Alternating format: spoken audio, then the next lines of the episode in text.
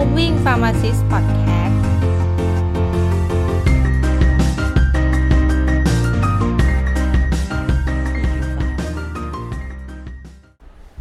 สวัสดีครับ วันนี้ก็พบกับผมนะครับรัชานนทเฮียนวงกับ Keep Moving Pharmacist Podcast นะครับ วันนี้ก็พอดีไปได้อ่านบทความบทความหนึ่งนะครับ ของคุณเจมเคียร์นะครับ ชื่อบทความว่า The Downside of Work Life Balance นะครับ รือว่าแปลเป็นไทยก็คือ ก็คือด้านที่แย่นะของการที่เราจะพยายามสมดุลระหว่างงานกับชีวิตนะครับ ก็ก็จะเริ่มเลยนะก็คือผู้เขียนเขาจะบอกว่าจริง ๆ มันก็จะมีแบบหลายแนวคิดเนาะในการอธิบายเรื่อง work life balance นะครับ ซึ่งเราจะได้ยินเช่นแบบเรื่องลูกแก้ว5หรือ6ลูกอะไรอย่างนี้ ซึ่งอันเนี้ยเขาก็จะยกมาทฤษฎีหนึ่งก็เป็นเรื่อง four burner theory นะครับ หรือว่าเรื่องเตา เอาเรียกว่าอะไรอะเตาแก๊สแล้วกันเตาแก๊สที่มี 4 หัวนะครับ ซึ่ง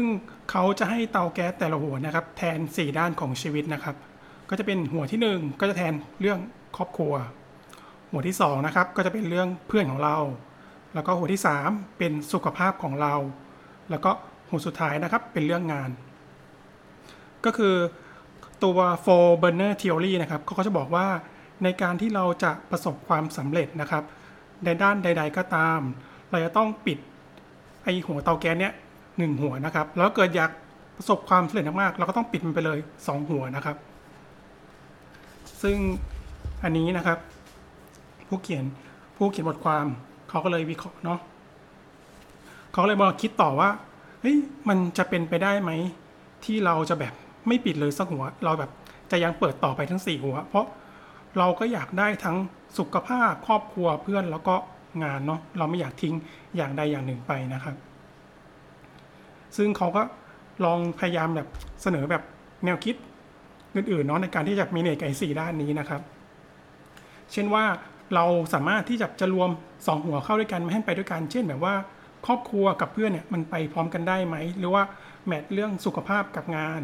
เนาะเช่นอะไรเดียวเช่นเขาก็บอกว่า เช่นแบบว่าปกติเราการทำงานเนาะเป็นการทำลายสุขภาพหนึ่งก็คือการทำงานที่นั่งเฉยๆนานๆงั้นเราเปลี่ยนใหม่ได้ไหมเป็นแบบเปลี่ยนเป็นถ้าเป็นต่างที่เขาเริ่มมาได้พักและคือการใช้ standing desk เนาะหรือว่าโต๊ะยืนทำงาน ซึ่งมันจะเป็นการบริหารร่างกายเราเนาะก็เนี้ยก็เป็นตัวอย่างของการแบบรวมกันของด้านงานแล้วก็สุขภาพไปด้วยกันทำให้เราสามารถทำงานไปแล้วก็ยังคงมีสุขภาพดีได้ด้วยนะครับ แต่ยังไงก็ตามพวกนี้มันก็เป็นแค่การแบบ เป็นแบบลักษณะแค่ผิวเผินเนาะมันก็ไม่ใช่การรวมเข้าแบบจริงๆเนาะเพราะฉะนั้นนะครับ ก็คือจริงๆแล้วชีวิตเราอะมันก็เต็มไปด้วยการแลกเปลี่ยนมากมายแล้วต้องมีการเทรดออฟไม่ว่าเป็นเรื่องงานครอบครัวความสำเร็จนะครับ พวกนี้มันก็ต้องยอมถ้าเราสมมติเราเลือกงาน ครอบครัวเป็นหลัก มันก็กระทบกับสุขภาพ หรือว่ากระทบกับเพื่อนเนาะเช่นเราเลือกเพราะว่าเราเลือกที่ให้เราครอบครัว เราก็ต้องเสียเวลา เราก็ต้องลดเวลาที่ต้องใช้กับเพื่อนน้อยลงนะครับ รือบางทีเราใส่ใจครอบครัวมาก เราก็เหลือเวลาให้กับการทำงานน้อยลงอีกเช่นกันนะครับ แต่ยังไงก็ตามเนาะเราก็เรามีสิทธิ์เลือกครับที่เราจะแบ่งเวลายังไงก็ได้นะครับ แต่ละไงแต่เราก็ต้องยอมรับด้วยว่าเราไม่สามารถประสบความสำเร็จสูงสุดในด้านใดได้เลย ถ้าเกิดเราจะ balance คือจะให้ได้ดีทุกให้แบบไม่ปิดสักหัวคือเราแบบเอาทุกด้านเลย เพราะเป็นอย่างนี้แหละชีวิตเราถูกบังคับให้เลือกนะครับ เพราะฉะนั้น เราเราจะต้องเลือกสองอย่างคือเลือกชีวิตที่ unbalance ก็คือไม่สมดุลเลยคือเด่นเด่นเป็นด้านด้าน หรือว่าเลือกชีวิตที่ balance คือได้ครบทุกด้าน แต่ว่าได้อย่างเล็กอย่างน้อยไม่มีด้านไหนดี ซึ่งก็ไม่ได้บอกว่าอันไหนผิดไหนถูกเนาะทั้งหมดเนี่ยถึงเราจะถูกบังคับให้เลือก แต่ก็เรายังคงเป็นคนมีสิทธิ์เป็นคนเลือกเองเนาะเพราะไม่ได้มีกฎตายตัวว่าชีวิตเราต้อง balance ถึงจะดี หรือว่าเราจะต้องไม่ balance เนาะซึ่งนี้ขึ้นอยู่กับเป้าหมายกับ ของเรากับความสุขของเราเนาะแต่ยังไงก็ตามผู้เขียนเขาคิดคิดว่าจริง ๆ แล้วว่ามันก็น่าจะมีทางที่แบบเราพอจะแบบ balance ได้บ้างเนาะไม่ไม่จำเป็นต้องสุดโต่งไปเลยว่าต้องเป็น balance unbalance เขาก็เลยลองเสนอมาอันนี้เป็น option แรกนะคือการ outsource นะครับเขาก็บอกว่าจริง ๆ แล้วในชีวิตเราอะเราอะคุ้นเคยกับการ outsource ตลอดเวลาแล้ว เช่น เราเลือกที่จะซื้อ เออซื้อกับข้าวซื้ออาหารมากินเอง แทนที่เราจะเราจะคอยต้องแบบต้องทำเพราะเกิดเราทำเองเนี้ยเราก็ต้องเสียเวลาไปซื้อของมาเตรียมอาหารเสร็จแล้วก็ต้องเก็บล้าง เราก็เลยแบบประหยัดเวลาด้วยการไปซื้อแบบสำเร็จมากินได้เลยเนาะหรือว่าเราไม่ซักผ้าเอง แต่ว่าไปจ้างร้านรีดผ้าซักผ้า นี่ก็เป็นอีกวิธีหนึ่งของการที่เราเอาซอสนะครับหรือเราไม่ซ่อมรถเองแต่เราไปซ่อมที่อู่นะเราก็ประหยัดเวลาได้เหมือนกัน ซึ่งการที่เราอะเอาซอสแบบส่วนเล็กน้อยในชีวิตเราอะจริงๆแล้วทำให้เราได้เวลากลับคืนมาจริง ๆ ค่อนข้างมากนะครับ เพราะฉะนั้นเขาเลยว่าในเมื่อเราอะก็คุ้นเคยกับการเอาซอสอยู่แล้ว แล้วทำไมเราไม่ลองเอาไอเดียเนี้ยมาใช้กับตัวในแต่ละด้านของชีวิตเราเนาะที่เราจะสามารถประหยัดเวลาแล้วก็เอาเวลาเนี้ยไปเติมในแต่ละด้านให้มันมากขึ้นมากขึ้นนะครับ ซึ่งก็เดี๋ยวเขาก็มีตัวอย่างเนาะอย่างเช่นแบบว่า ในกรณีอย่างบริษัทใช่ไหมบางบริษัทก็คือเจ้าเอาง่ายๆคือตัวเจ้าของเลยเห็นไหมเจ้าของเขาประหยัดเวลาด้วยการที่เขาว่าไม่ต้องมาลงมือทะเบียนด้วยการเขาจ้างพนักงานหรือว่าจ้างลูกจ้างมาทำมันเองเห็นไหมนี่คือการเอาซอสที่เราคุ้นเคย สลักเจ้าของบริษัทเจ้าของกิจการนะครับ แล้วก็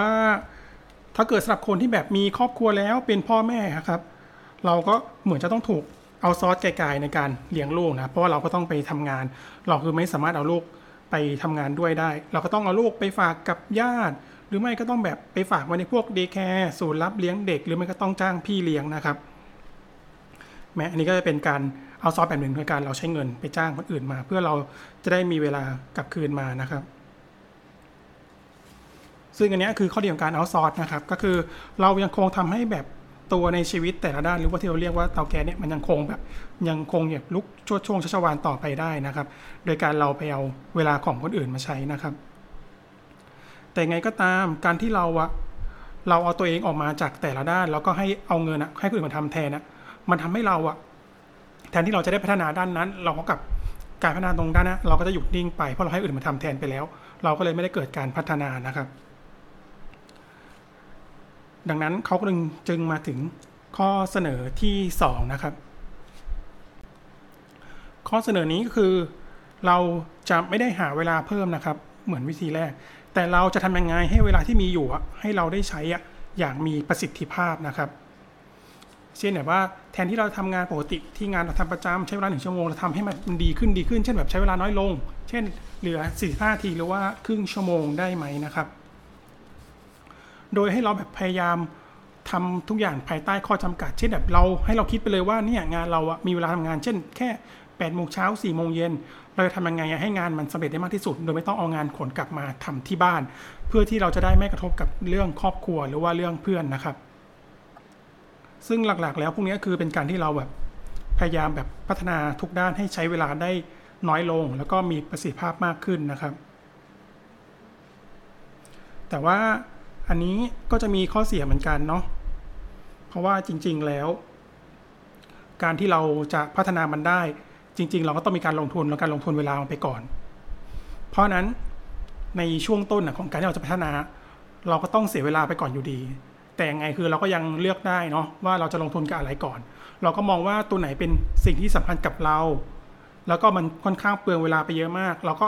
ไหนๆมันก็เสียเวลาเราก็พยายามเสียเวลาแล้วก็ ท้ายมันดีขึ้นดีขึ้นสุดท้ายเดี๋ยวเราก็จะเริ่มแบบใช้เวลาได้คุ้มค่ามากขึ้น เราก็จะได้เวลากลับคืนมา จากนั้นเราค่อยเอาเวลาเนี้ยไปแบ่งให้กับด้านอื่นๆบ้าง แล้วก็อันนี้เป็นออปชันสุดท้ายเนาะเขาบอกว่าก็คือชื่อว่า the season of life เขาบอกได้บอกว่าถ้างั้นเราแบ่งชีวิตเราเป็นแบบเป็นซีซันได้ไหม เช่นอาจจะแบ่งเป็นช่วงอายุที่เราแบบเคยได้ยินพวกคำแนะนำอะไรมา เช่นแบบว่าช่วงอายุ 20-30 ที่เรายังไม่มีลูกอย่างเงี้ยเราก็ควรจะแบบ ไปทุ่มให้กับเออไม่ว่าเป็นเรื่องงานเอยเรื่องสุขภาพอะให้มันแบบดีๆ เยอะๆเพื่อเหมือนเป็นการตุนเอาไว้ก่อนเนาะตุนให้เยอะ แล้วพอเดี๋ยวพอสุดท้ายเราแบบเริ่มมีครอบครัว เริ่มมีครอบครัว หรือว่าการงานเริ่มคงที่แล้วอะเราค่อยถอยสองด้านนั้นลงมา แล้วก็แบ่งกับให้ครอบครัว หรือว่าแบ่งมาให้กับเพื่อนก็ได้เห็นไหมคือเราสามารถ balance ได้โดยไม่ต้องเป็นต้องในช่วงเวลาเดียวกันไงแต่เราแบ่งเป็น season season แทนนะครับ ทีนี้ แล้วพอเลี้ยงลูกเราเอาเวลากลับมาเลี้ยงลูกเนี้ยพอสุดท้ายแล้วพอลูกเราแบบโตขึ้นดูแลตัวเองได้แล้วหรือว่าเรียนจบเนี้ยเราก็สามารถแบ่งเวลากลับอีก เราไปโฟกัสที่งานอีกรอบหนึ่งเช่นเราอาจจะอ่านแบบจะลาออกจากงานมาทำธุรกิจที่เราเคยฝันที่เราอยากทำไว้เนาะเรากลับมาทำต่อได้ หรือไม่ก็แบบทุ่มเวลาไปกับเพื่อนมากขึ้นกว่าเดิม เพราะเราเนี้ยเราไม่ต้องดูแบบเสียเวลาไปดูลูกแล้วนี้แล้วใช่ไหมแม้ชีวิตเราก็สามารถเลือกได้ตามซีซั่น เราไม่จำเป็นต้องแบบเอ้ยต้องอยู่กับงานไปตลอด 10เออ40 50ปี หรือไม่ก็ต้องดูครอบครัวไปตลอด 50 ปี หรือไม่ก็เอาแต่เพื่อน 50 ปีไม่ใช่ไง เราสามารถแบ่งได้เป็น season season นะครับ แต่ยังไงก็ตาม season ของเราอะมันจะต้องแบบไม่สั้นเกินไปเนาะเพราะเราอย่าลืมมันจะมีเรื่องเรื่องตัวคูณเนาะก็คือในกรณีที่เราทำอะอะไรต่อเนื่องนานๆนะมันจะเริ่มแบบพัฒนาแบบต่อเนื่องไปได้เร็วขึ้น แต่ถ้าเกิดเราเริ่มแบบสวิตช์เปลี่ยน season ไวเกินไปอะ ตรงจุดเนี้ยเราก็จะไม่ได้ประโยชน์จากเรื่องที่เรื่องของตัวคูณเรื่องประสิทธิภาพนะครับโอเคครับก็จบแล้วนะครับ ก็เดี๋ยวสรุปอีกทีเนาะก็คือการที่เราจะเลือกที่จะ balance นะครับ เราสามารถแบบ balance แบบสุดโต่งคือทุกด้านเท่ากัน หรือว่าเราจะ balance ในสไตล์ที่ว่าเราคือเลือกเด่นเป็นบางด้านก็ได้พวกนี้ขึ้นอยู่กับเรา แต่ไงก็ตามเรามีวิธี เราก็มีแนวคิด 3 แนวคิดเนาะที่เราจะจัดการการ balance ให้ได้นะครับ คือ option แรกคือการ outsource เนาะ outsource งานบางด้านนะครับ ให้ผู้เชี่ยวชาญกว่า หรือว่าคนที่เขารับจ้างทำแบ่งไปทำเพื่อเราจะได้เอาเวลามาเติมด้านอื่น หรือว่า option ที่ 2 ก็คือ เราทุ่มพัฒนาการใช้เวลาในแต่ละด้าน เพื่อที่เราจะได้ทำมันเนี่ยได้มีประสิทธิภาพมากขึ้นใช้เวลาน้อยลง เพื่อเราจะได้มีเวลาเหลือกลับมาแบ่งในเติมในด้านอื่น แล้วก็ option ที่3นะครับก็คือ season of life เราก็คือเราสามารถแบ่งการใช้ชีวิตเป็น season ได้นะครับโดยในแต่ละ season เราก็จะเน้นไปในแต่ละด้านหรือว่า 2 ด้านที่เราต้องการ เราไม่จำเป็นต้อง balance ทุกด้านไปตลอดชีวิตเราได้ ก็วันนี้ก็น่าจะพอได้ไอเดียเนาะของการ work life balance นะครับ